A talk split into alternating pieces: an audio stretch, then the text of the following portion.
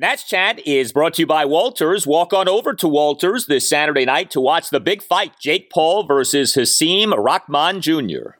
Register to receive one free Mike's Hard Lemonade. We're driven by the search for better. But when it comes to hiring, the best way to search for a candidate isn't to search at all. Don't search match with Indeed. Indeed is your matching and hiring platform with over 350 million global monthly visitors, according to Indeed data, and a matching engine that helps you find quality candidates fast. Ditch the busy work. Use Indeed for scheduling, screening, and messaging so you can connect with candidates faster. Leveraging over 140 million qualifications and preferences every day, Indeed's matching engine is constantly learning from your preferences, so the more you use Indeed, the better it gets. Join more than 3.5 million businesses worldwide that use Indeed to hire great talent fast. And listeners of this show will get a $75 sponsored job credit to get your jobs more visibility at Indeed.com slash BlueWire. Just go to Indeed.com slash BlueWire right now and support our show by saying that you heard about Indeed on this podcast. That's Indeed.com slash BlueWire. Terms and conditions apply. Need to hire? You need Indeed.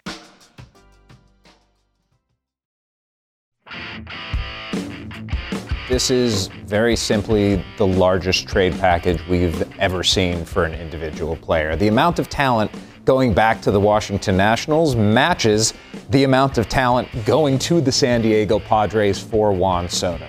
They're getting Mackenzie Gore, a left hander. They're getting Robert Hassell, an outfielder, CJ Abrams, a shortstop, Jarlin Susana, a right handed pitcher, 18 years old, throws 100 miles per hour. James Wood, second round pick last year, fantastic talent, six foot seven, 240 pounds, the biggest power perhaps in the minor leagues. You know, in 2019, we had a slogan bumpy roads lead to beautiful places. You know, we're in a bumpy road right now. And uh, we believe that coming out of this thing, it'll be a beautiful place. What he meant to us as a national family, for the city, for the fans, we should cherish that.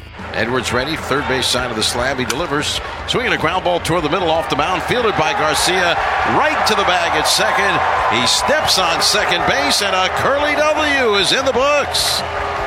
The Nationals take the middle game of this three game series with the Mets.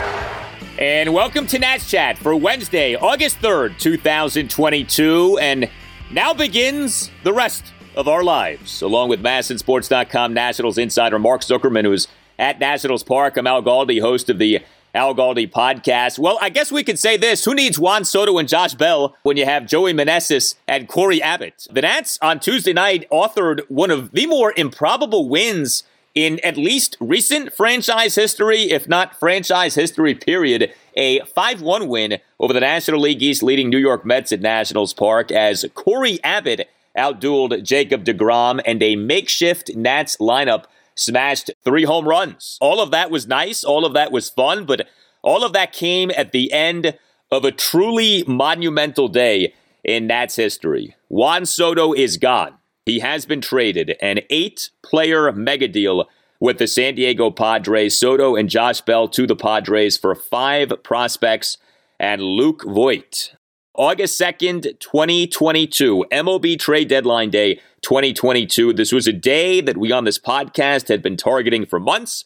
The Nats incredibly only ended up making one trade on the day. That's a story in and of itself, but no doubt, Mark, that day, August 2nd, 2022, goes down as an all timer in Nats history. Well, and it makes me think back, Al, to July 30th and 31st of 2021, which at the time, I think we and pretty much any Nationals fan following the team would have thought, well, that's the craziest and most depressing trade deadline we'll ever see, right? You just traded away Max Scherzer and Trea Turner and six other guys, completely dismantling the franchise. Well, all right, that was awful, but at least we never have to go through that again. And the fact that one year later, they would do something even bigger and more devastating in a lot of ways than that was, it's shocking. It's not shocking in that we had two weeks to mentally prepare for the possibility. And I think we've talked all along that we knew there was a distinct chance this was going to happen. And I think I'd said if there's one team that you could see going all in and being crazy enough to give up every prospect they have, it's probably the Padres. And sure enough, that's who it was. But it's still stop for a moment and think about it. They just traded Juan Soto. They traded 23 year old Juan Soto with more than two years of control on him for five prospects and another big leaguer. They also traded Josh Bell, but it's hard to think of that many trades of this consequence in baseball history. And that's not a second guess, that's a first guess because there are guys who are traded and you look back years later and say, oh, what a disaster that turned out to be, or look what that player turned into. I mean, this is one where you know on the day that it happened, this is an all time player. And they just traded him away at age 23. And that Juan Soto, a cornerstone of the greatest moments in this franchise, ends up being a national for only four and a half seasons. That's pretty crazy to think about. It's crazy. It's unfortunate, and it never had to be this way. And I think for me, that's like the biggest feeling that I've had with what went down on Tuesday. This didn't have to happen. The Nats never had to do this, never had to trade Juan Soto, certainly didn't have to do it this season. This situation should have never wound up where it ended up winding up. And I think if you're a Nats fan, you really have to ask why and how. Why did this happen, and how did we get here? This is really nuts when you think about it. This was not even a topic as of what a month ago. The Nats trading Juan Soto this season. It wasn't that long ago that Mike Rizzo went on the radio and said that the Nats would not be trading Juan Soto. On June 1st, Mike Rizzo was on the Sports Junkies on 1067 The Fan and said, quote, we are not trading Juan Soto. We made it clear to his agent and to the player. I, you know, I understand we uh, these uh, journalists have to, uh, you know, they've got to fill a, a blank sheet of paper every day. It's a hmm. it's a good uh, it's a good thing to uh, to get some uh, to get some attention on on a story. But uh, we have every intention of building this team around Juan Soto. End quote. What happened with that? Because by July 16th, we had the reports of Soto having turned down the $440 million offer. The Nats were open to trading him, and we were off and running. And from July 16th to August 2nd, everything happened. Everything unfolded. What happened? Why did this happen? I think there's a lot here we don't know. I think there's a lot that's going to come out eventually about what was going on behind the scenes. There's a lot here that doesn't add up. It's very strange. It's bizarre in some ways. You know, put aside whether you think the Nats should or should not have traded Soto. That's different. How and why did this happen? I know I can't get away from that as I think about what the Nats did on Tuesday. Yeah, I think that's fair. And it is when you step back and consider how did we get to this point, it's pretty striking to consider all that. And how did we get here? I guess we got here because the Nationals made multiple attempts to try to get him to sign a long term extension right now, including an offer that in totality would have been the largest in baseball history, but as we know on a year to year basis, was not. And when he turned it down, which I think we all can say we understand why he did turn it down, somebody in the know, we still don't know officially who, decided to make that information become public. And it set off a feeding frenzy around the baseball world for 16 days to the extent that maybe that is what prompted it all to happen.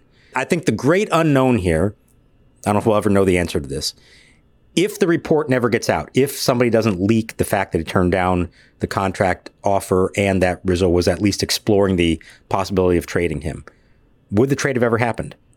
Did it only happen because the rest of the baseball world knew about it, hyping up this all up, creating this frenzy to the point that the Padres put together a package that Mike Rizzo felt he could not turn down? I don't know. I don't know the answer to that. Maybe we will know eventually. But he did stress and take it for what it's worth. He said this was not ownership driven in that it wasn't like ownership said you must trade Juan Soto. It was we came to the realization we don't think we're ever going to be able to re-sign him. And given that, it's my job as GM to now see how much I could get for him. And if I get enough, then I'm going to make the trade. And he insists that if he didn't get the package that he got, he would not have made the trade and Juan Soto would still be here today. I don't know how two and a half years out from Juan Soto's free agency, you could be so sure that there's no chance you'll ever be able to re sign him. I just don't know how you could know that, especially when you don't know who the next owner of the team is going to be, unless Mike knows things that we don't know. And I guess maybe that's a possibility here. But how can you be so certain? That there's no chance you can ever re sign him. You know, it feels like the Nats tapped out on this. It feels like they just said, oh, golly gee, we can't make this happen, so we need to get out of this. It feels like the Nats were looking for a reason to trade Juan Soto, that they didn't really ever want to give him the contract that it would take to keep him. And again, there may well be merit to that, as we've discussed, right? These mega money contracts so rarely work out, but Juan Soto is someone for whom you could argue the exception should be made.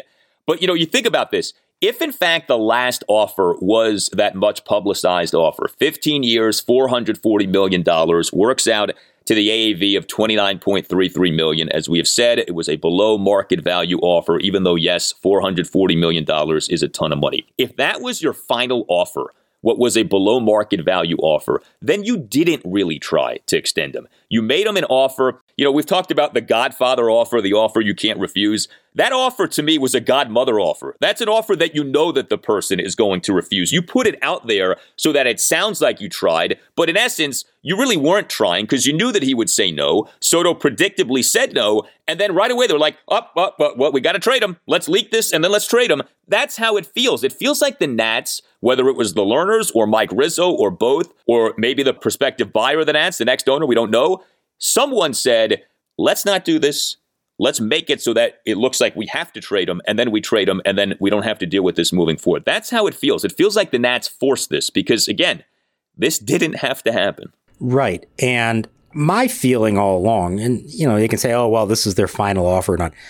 I felt like there would still be plenty of opportunity to up that offer. Didn't have to happen before the trade deadline. I thought later in the year, maybe come the offseason, again, when there's a new owner in place, make another run at it and see if there is a number you can get to that works for them. But I'll just say this Mike Rizzo has dealt with Scott Boras enough over the years in high profile cases I think, to have a sense of what's possible and what isn't. And in his mind, he must have legitimately felt like this isn't going to happen, or at least it's not going to happen for such a long time that by the time it finally comes that we have a chance at doing it, if we can't get it done and we decide to trade him, we're not going to get anything in return for him. But still, I think like we discussed the other night, there were a whole lot of reasons in, in the if you're going to put together the, the pros and cons of trading Juan Soto, there were a whole lot of reasons in the cons for just waiting, even if it's just for a few months. And I am surprised they didn't do that. And I guess what Mike Rizzo would say, and take him at his word for it if you want, is that this offer that they got just now from the Padres was better than anything they would have ever gotten at any other point or from any other team. And given the overall state of this organization, he felt like that was their best path towards being a winning team again sooner than it would have been if he waited this out and still tried to do it with Juan Soto on the roster. I mean, let's acknowledge the team with Juan Soto on the roster has been terrible. Now, there's a whole lot of reasons why that's the case. It has nothing to do with Juan Soto. But if you're saying, are we going to keep doing the same thing and still being that same club with Juan Soto? Or are we going to make a move that we think may actually pull us out of this giant hole we've dug for ourselves and maybe do it sooner than we would have otherwise? I guess so, but boy, it's going to be a long time till we know the answer to that question. It is. And there's no doubt that one player, even an elite player in baseball, can only mean so much. Uh, ask the Angels. They have two elite players in Mike Trout and Shohei Ohtani and can't have a winning season to save their lives. But you know, it's not an either or situation, obviously, right? Like you can have the great player and also be good because you can do a good job of drafting and developing and have other good players. And, you know, that the Nats have Juan Soto. That, of course, isn't the reason that they're bad. The Nats are bad because they don't have players beyond Juan Soto who are good enough to help Juan Soto and this team win. And, you know, I do come back to something we talked about recently, which was if the state of the farm system was better, if the Nats had done a better job of drafting and developing in recent years, would this trade have happened? You know, was Juan Soto ultimately used as like a get out of jail free card of, well, we've been really bad for really long at drafting and developing, so let's try to expedite the process here and trade Soto and get back a horde of prospects slash young players and see if that can speed things up. And, you know, again, I just come back to like, well, why should your screw ups in drafting and developing end up meaning that you trade away this generational talent? Like, that doesn't feel right. That doesn't feel like the way that things should be. Well, I guess this is the most important thing here because what's done is done. Soto's gone. So, you know, it's, it's, that's not changing. Is the haul worthy of what the Nats did? This was Juan Soto and Josh Bell. There have been a lot of mixed reviews of this. Certainly, there's a lot of talent that the Nats got back. Nobody's going to dispute that. But in what you've seen in your conversations with people, was this truly an appropriate haul that Mike Rizzo procured for Juan Soto and Josh Bell? If you know, you listen to what people with the team were saying publicly and privately, so it's not just them putting on a good face for all this. They're pretty excited by it.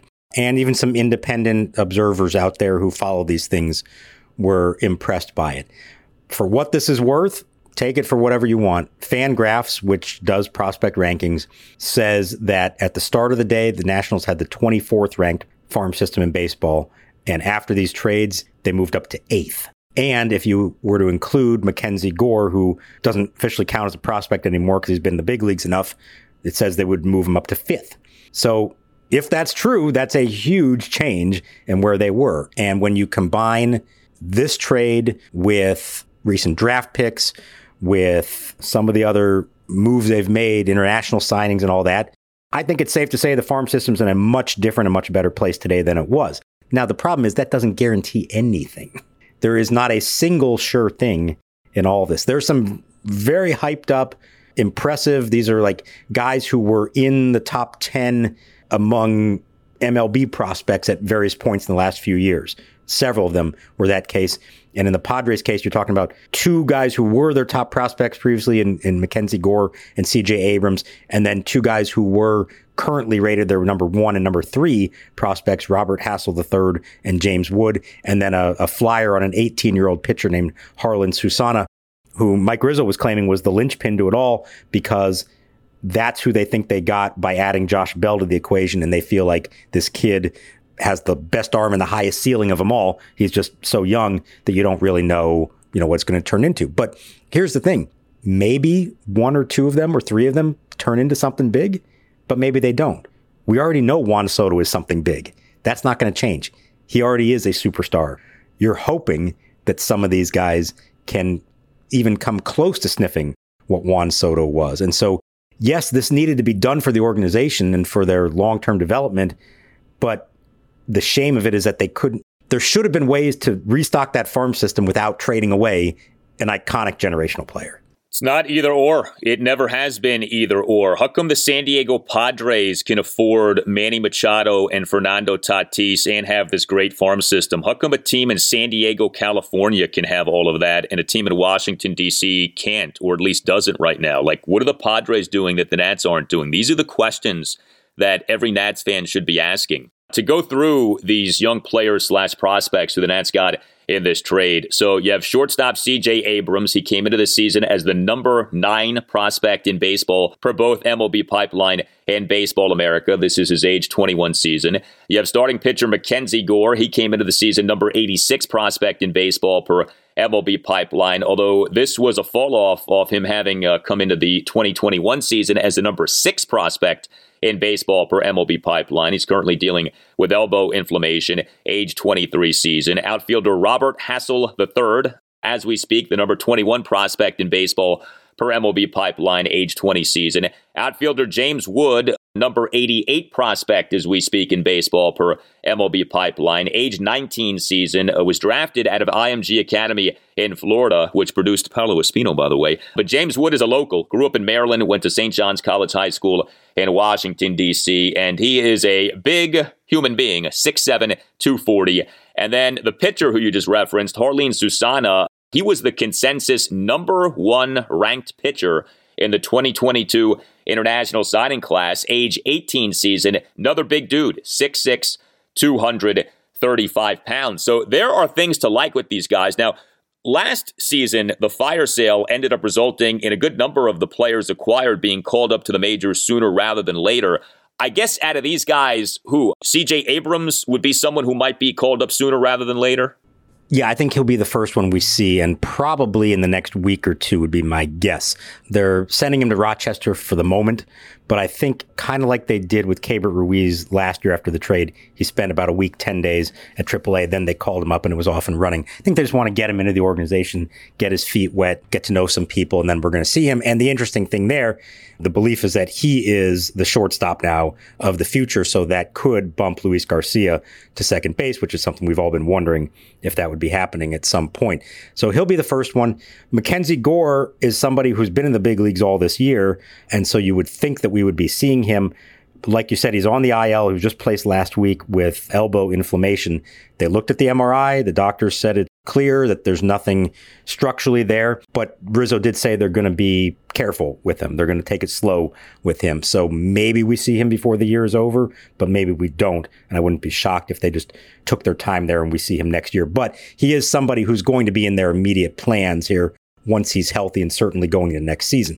The other three are much further away. Hassell is at single A, high A ball.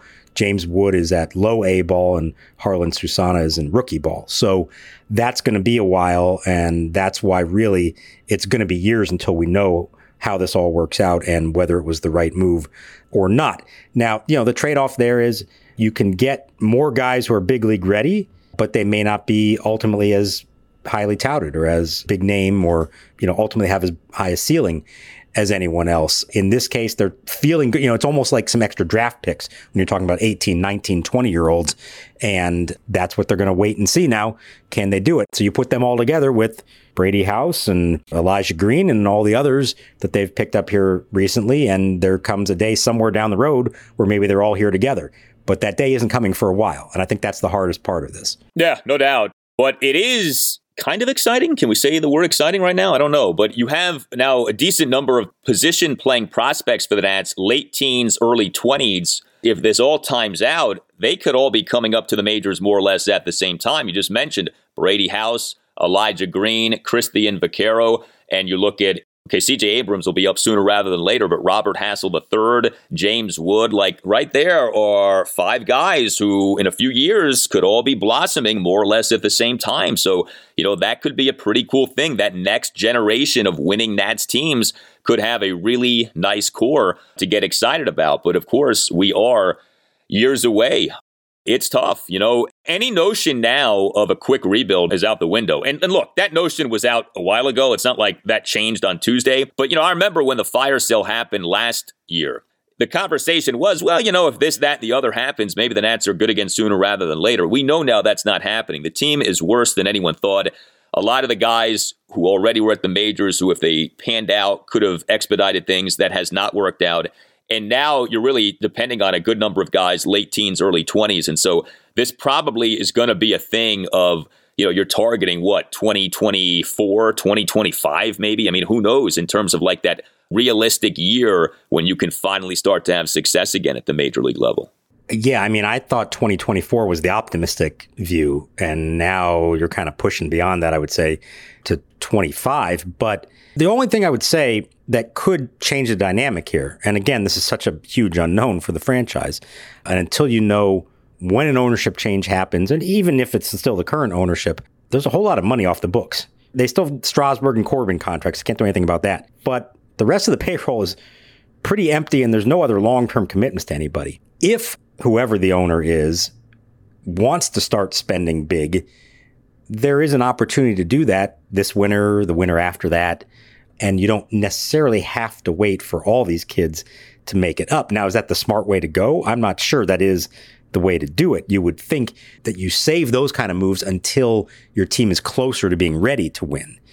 But remember, many years ago, they signed Jayson Werth to a huge contract which by today's standards wouldn't look so huge anymore. They signed him after the 2010 season. And that was a team that had just lost 93 games and still had a little ways to go. So maybe there is something like that in the relatively near future that helps expedite the process. But if you're just talking about building this from within, outside of a handful of younger guys who were either already here, like Luis Garcia, Keibert Ruiz, Josiah Gray, and then a few others who are close, Cole Henry, and obviously Cade Cavalli, there really isn't anybody else who we're probably talking about prior to 2024, or really more realistically 2025. Yeah, so the Nats now have four top 100 prospects per MLB pipeline. Who is and isn't technically a prospect can be kind of confusing. So this is a bit misleading, but the Nats have four top 100 prospects per MLB pipeline. Uh, Robert Hassell III, number 21. Cade Cavalli, number 44. Brady House, number 49. James Wood, number 88. Cavalli, by the way, pitched on Tuesday night, made a start for AAA Rochester, two runs in four innings, four strikeouts, one walk, gave up five hits, a double and four singles, issued two hit by pitches and a wild pitch. Are you a law firm partner looking for a better situation for your practice and a blockbuster contract worthy of Keibert Ruiz? If so, you should call Mason Kalfas of Zenith Legal in Washington, D.C. Works with law firms and lawyers on finding the perfect match. No platoons, just superstars. Some lawyers switch firms because of conflict, some lawyers switch firms for a better platform for their practice, and some lawyers switch firms for more money. You need the Scott Boras of legal headhunters working for you, and that's Mason. Mason will work with you to find a better fit for your practice and ultimately the best deal for you and your entire team. Call him today at 202 486 3535 or check out his website, zenithlegal.com. This is an unprecedented time in the legal market, and many top firms are looking to expand. Call Mason today. Zenith Legal also works with associates and distinguishes itself on personal service. Zenith Legal doesn't just spam resumes out to law firms. Zenith Legal talks to the right people and gets your resume in front of the decision makers who matter. Whether you are a Rainmaker partner or a mid level associate, give Mason Kalfas at Zenith Legal a call today to accelerate your career. Call today 202 486 3535. We're driven by the search for better. But when it comes to hiring, the best way to search for a candidate isn't to search at all. Don't search match with Indeed. Indeed is your matching and hiring platform with over 350 million global monthly visitors, according to Indeed data, and a matching engine that helps you find quality candidates fast. Ditch the busy work. Use Indeed for scheduling, screening, and messaging so you can connect with candidates faster. Leveraging over 140 million qualifications and preferences every day, Indeed's matching engine is constantly learning from your preferences, so the more you use Indeed, the better it gets. Join more than 3.5 million businesses worldwide that use Indeed to hire great talent fast. And listeners of this show will get a $75 sponsored job credit to get your jobs more visibility at Indeed.com slash BlueWire. Just go to Indeed.com slash BlueWire right now and support our show by saying that you heard about Indeed on this podcast. That's Indeed.com slash BlueWire. Terms and conditions apply. Need to hire? You need Indeed. Whether you're a world class athlete or a podcaster like me, we all understand the importance of mental and physical well being and proper recovery for top notch performance. That's why I'm excited that Unifyd Healing is sponsoring podcasts on the Blue Wire Network. Unifyd Healing is a new and super innovative global network of wellness centers powered by Energy Enhancement System, or EE System. If you haven't heard of the EE System yet, then you'll want to listen up. This technology promotes wellness, deep relaxation, purification, and rejuvenation. Wherever you are across the globe, access to a center is easy and affordable. Interested in experiencing the EE System technology for yourself? Go to unifydhealing.com slash bluewire to learn more and find a center near you. That's unifyd, U-N-I-F-Y-D, healing.com slash bluewire. No material or testimonials on the Unifyd Healing website are intended to be viewed as medical advice or a substitute for professional medical advice, diagnosis, or treatment. Always seek the advice of your physician or other qualified healthcare provider with any questions you may have regarding a medical condition or treatment and before undertaking a new healthcare regimen, including EE system. The 2 2. Swing a high drive, right field deep. Marte looking up, and there it goes. A long home run for Garcia gives the Nationals the lead back 3 to 1. In and out of the second deck, lands down below, beyond the out of town scoreboard in right center. I don't know how big of a deal this is because I don't know what realistically you would have gotten back for these people. But boy, it really is something that the Nats ended up only making two trades and only ended up trading away three players for all of the conversations that we had about who could be gone. the Nats only ended up trading Juan Soto, Josh Bell, and Ehire Adrianza. How funny does that end up being? And on Tuesday, the Nats only made the one trade, the Soto Bell trade with the Padres. Nelson Cruz, not traded. Cesar Hernandez or Maikel Franco, not traded. Not a single Nats reliever. Kyle Finnegan, Carl Edwards Jr., Steve Cishek, not traded. Now, I suppose it's possible the Nats weren't trying to trade Finnegan, but I mean, these other guys, you got to think the Nats were trying to trade, or at least uh, sure as heck should have been open to trading, right? Especially Cruz, and that not a single team apparently wanted any of these other players. Boy, is that an indictment of these guys. Have you heard what happened as to why the Nats didn't make any other trades beyond these two trades? So, what uh, I did hear at the end of the night was when it came to the relievers, it was not for lack of interest from other teams. And I don't know what extent the interest was, but there was, you know, there were calls placed in asking about their various relievers. And certainly in a lot of these cases, the feeling was, hey, you know what? We have these guys under control for a while longer specifically Finnegan. And remember, Carl Edwards Jr., we kind of forgot about this fact. They actually have another year of control of him. He's arbitration eligible. Victor Arano is a guy who's still under control. So it's really Cishek would be the primary one who's just a free agent at the end of this year. And maybe there wasn't that much interest in him. But I think they're essentially the feeling there was unless somebody really blew us away with an offer, let's hang on to these relievers who are controllable and who honestly have pitched really well. At the moment, that's become the biggest strength of the team, the bullpen. I don't know how long that's going to last. I don't know if that's sustainable year to year, but for the moment, that's actually what they've got, maybe more than anything else. And so they decided to hang on to them. The ones that I'm more surprised at, Nelson Cruz. Look, you're telling me there wasn't a single offer for him? They, they weren't going to ask for much, I don't think. Why would you keep him around, even if somebody was offering a you know, a low A ball prospect somewhere, you would think they would just go ahead and take that. But here's what's telling. Somebody pointed this out that they had a couple of relievers come down from Rochester to be here up until six o'clock in case something happened. So they were prepared for the possibility. And you got to have enough players to take the field for this game. But outside of the two position players who they'd already announced they'd called up to replace Bell and Soto, that's Joey Meneses and Josh Palacios. They didn't have any other position players on standby. So they must have known they weren't going to trade Nelson Cruz or Cesar Hernandez or Maikel Franco or anybody else. At least they had gotten the sense in recent days there's just not a market for them. And so, boy, in the end, they signed Nelson Cruz for $15 million guaranteed in spring training. And the idea was he can provide pop right now, help create a pretty good 3 4 5 in the lineup, be a good mentor to Juan Soto, and then you can turn him into something for the future. And instead, he didn't really give you any of that. He wasn't much protection in the lineup. I guess he was a good influence in the clubhouse, of course. But in the end, you still have him and you're paying him for the rest of this year and you're not getting anything for the future in return. And that is a big miss on the Nats part in the end.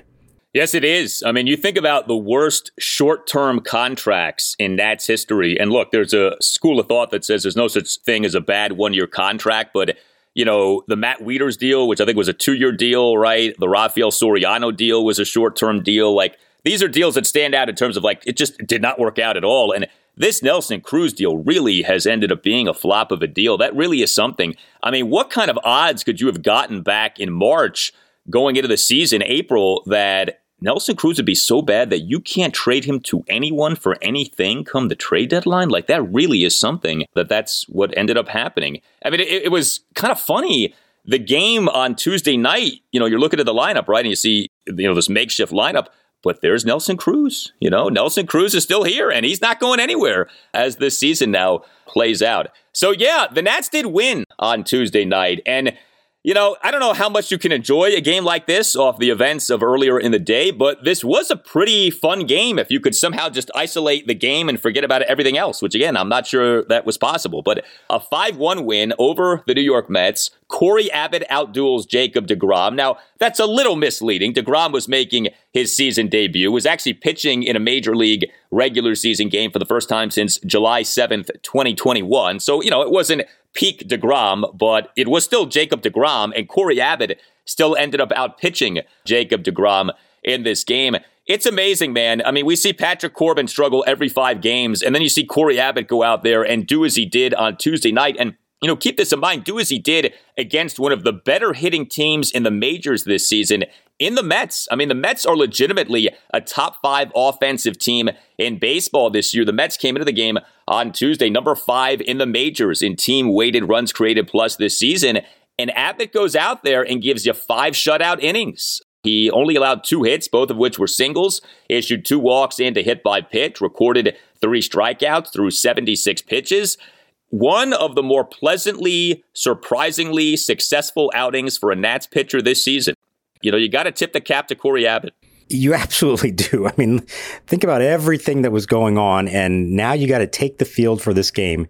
And on paper, this is about as big a mismatch as you're ever going to see. And I compared it to what I had always talked about being the most unexpected win in Nationals history, the most lopsided matchup ever back in 2007 when Levale Speigner, a Rule 5 pick who had like a 14 ERA at the time, is going up against the Twins and Johan Santana, who was in peak form at that point. And that was a legitimate outpitched the Cy Young over like seven innings to win the game two to one that has stood the test of time as the most improbable win in Nationals history. This one is up there. And it's not just straight up Abbott over DeGrom. It's everything else they did, the bullpen, you know, who the contributors were offensively. But with everything else at stake, big time props to Cory Abbott and everybody else who contributed to this win.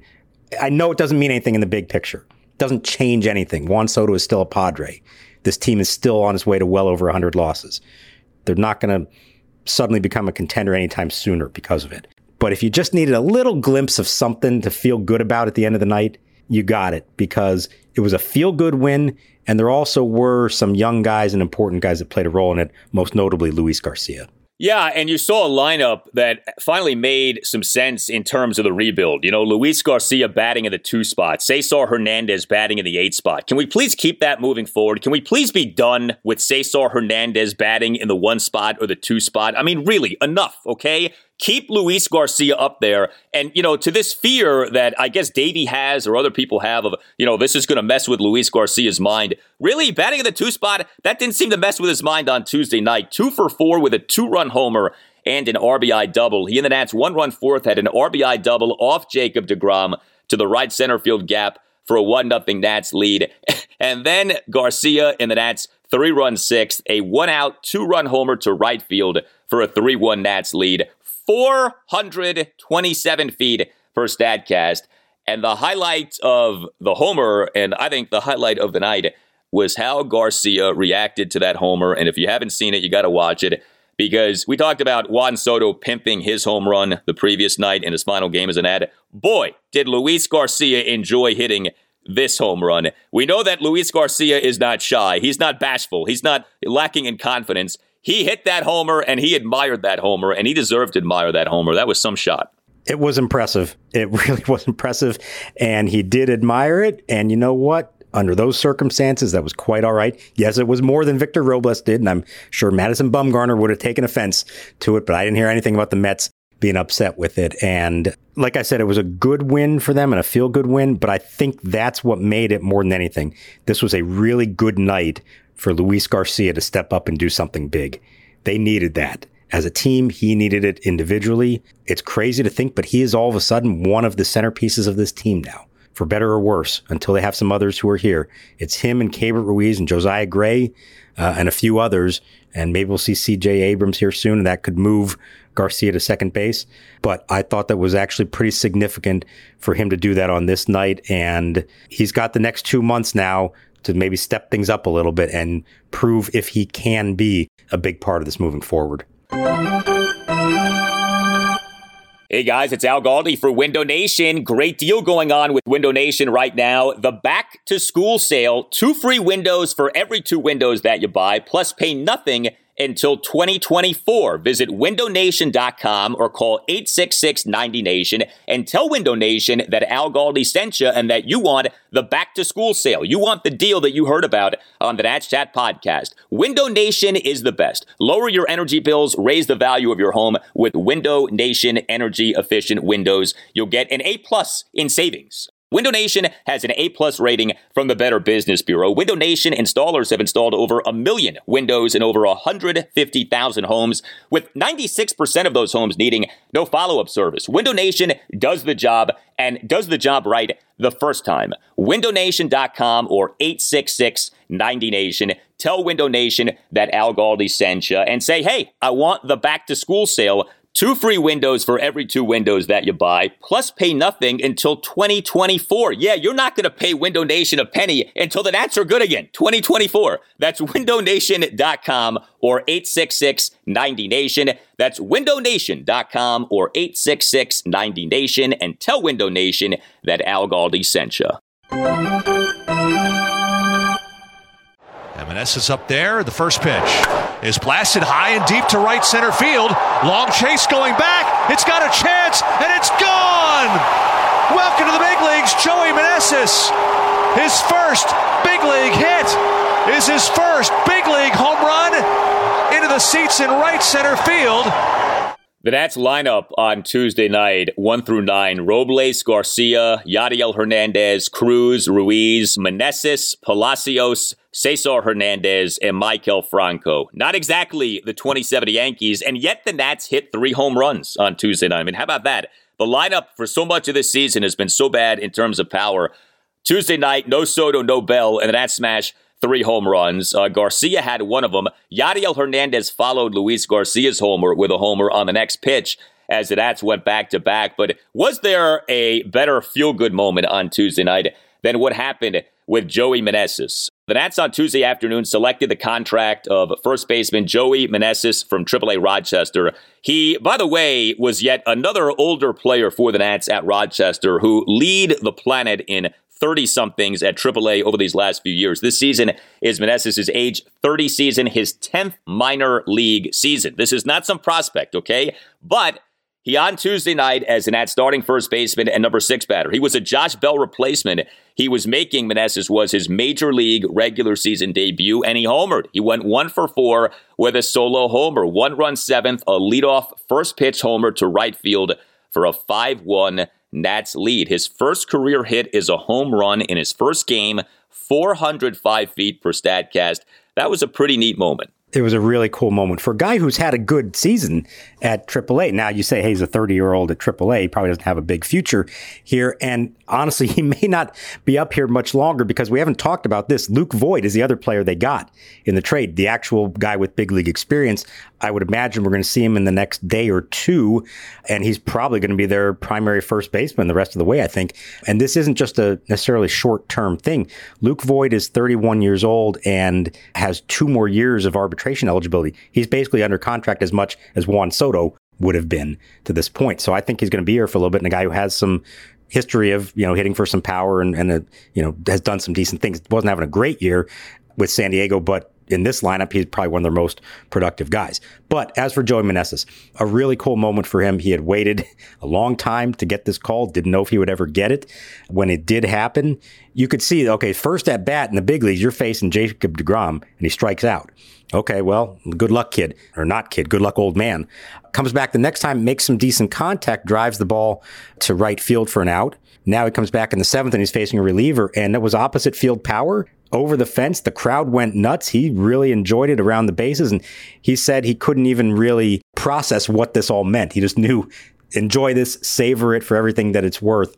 It's funny. These are all new guys to us, but a lot of those guys in that clubhouse now, they really know each other well. They've all been together in Rochester for a decent part of the season.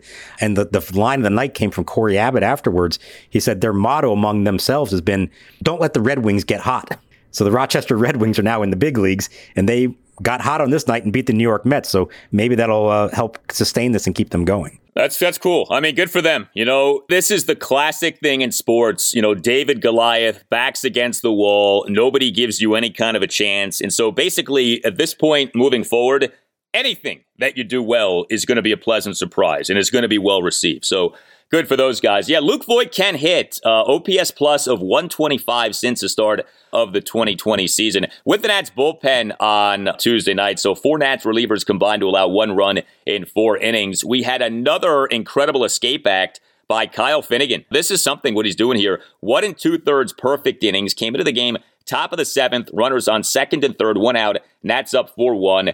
Finnegan incredibly gets Brandon Nimmo to line to shortstop Luis Garcia for an unassisted double play to end the Mets thread. And then Finnegan tossed a perfect top of the eighth. He faced four batters in the game. He got five outs, and the four batters who he faced were the Mets numbers one through four batters Brandon Nimmo, Starling Marte, Francisco Lindor, and Pete Alonso. So another instance of Kyle Finnegan in a high leverage spot facing the opposition's best hitters coming through. And he has some juju working right now where he gets out of these jams in like, you know, one or two or three or four pitches. That's pretty amazing.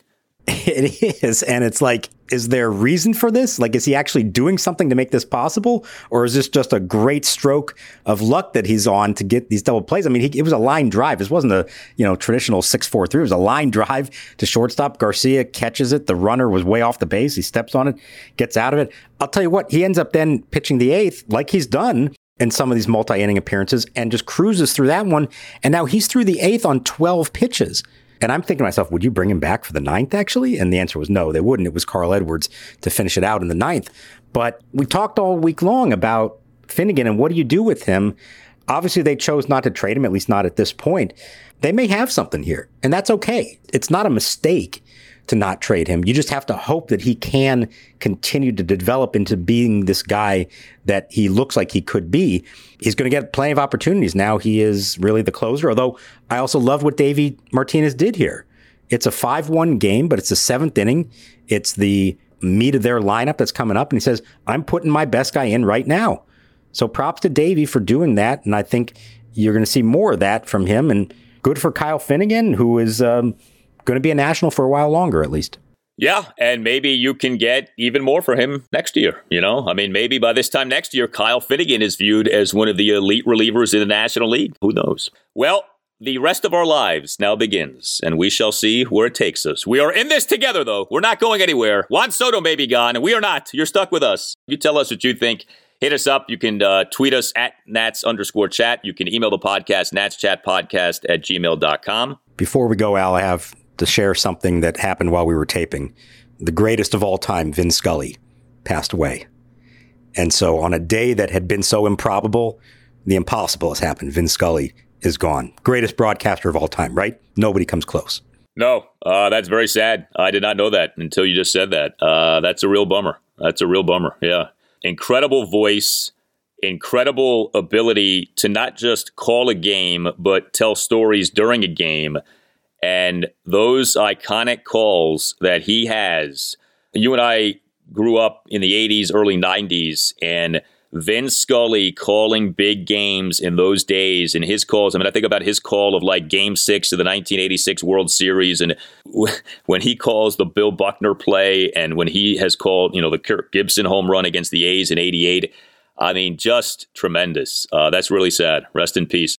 94 years old and worked up until just a few years ago, he did 67 seasons as the Dodgers broadcaster and did most of those games solo. And I had the good fortune just to have covered a lot of games that he would be there at Dodger Stadium. And every once in a while, you luck out and the timing is right and you end up on the press elevator with him. And it was like standing with royalty. Big smile on his face, always wearing an immaculately pressed sport coat, little carnation or something on the lapel. I mean, everybody wanted a piece of him, and he was the kindest, sweetest man, uh, just the best of all time. I don't think anybody has ever done it better than him. Nobody could ever even try to imitate what Vin Scully was. Yeah, he did more than baseball, too. I mean, he was all over the place in terms of what he did and for how long that he did it you know, he wasn't just like a great baseball play by play man. He was a great broadcaster, period. And he had really a surreal run in terms of what he did in broadcasting. So, wow, uh, that's sad news. And, you know, the other thing with him, too, is he has a local tie. He worked at WTOP in Washington, D.C. many, many years ago. So there is a Washington, D.C. tie.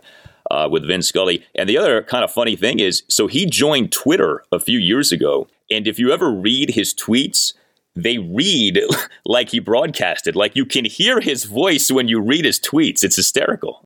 The ultimate storyteller, like you said, everything, whether it was written or spoken, it's not just what he said, but how he said it in such a poetic just profound way, in a way that nobody can ever imitate. Nobody can ever try to do what Vin Scully did for so long. Rest in peace to the great Vin Scully. Uh, all Nationals radio highlights on Nats Chat are courtesy of 1067 The Fan. For Mark Zuckerman, I'm Al Galdi, and we'll talk to you next time on the Nats Chat podcast. So the winning run is at second base with two out, three and two to Mookie Wilson. Little roller up along first, behind the bag.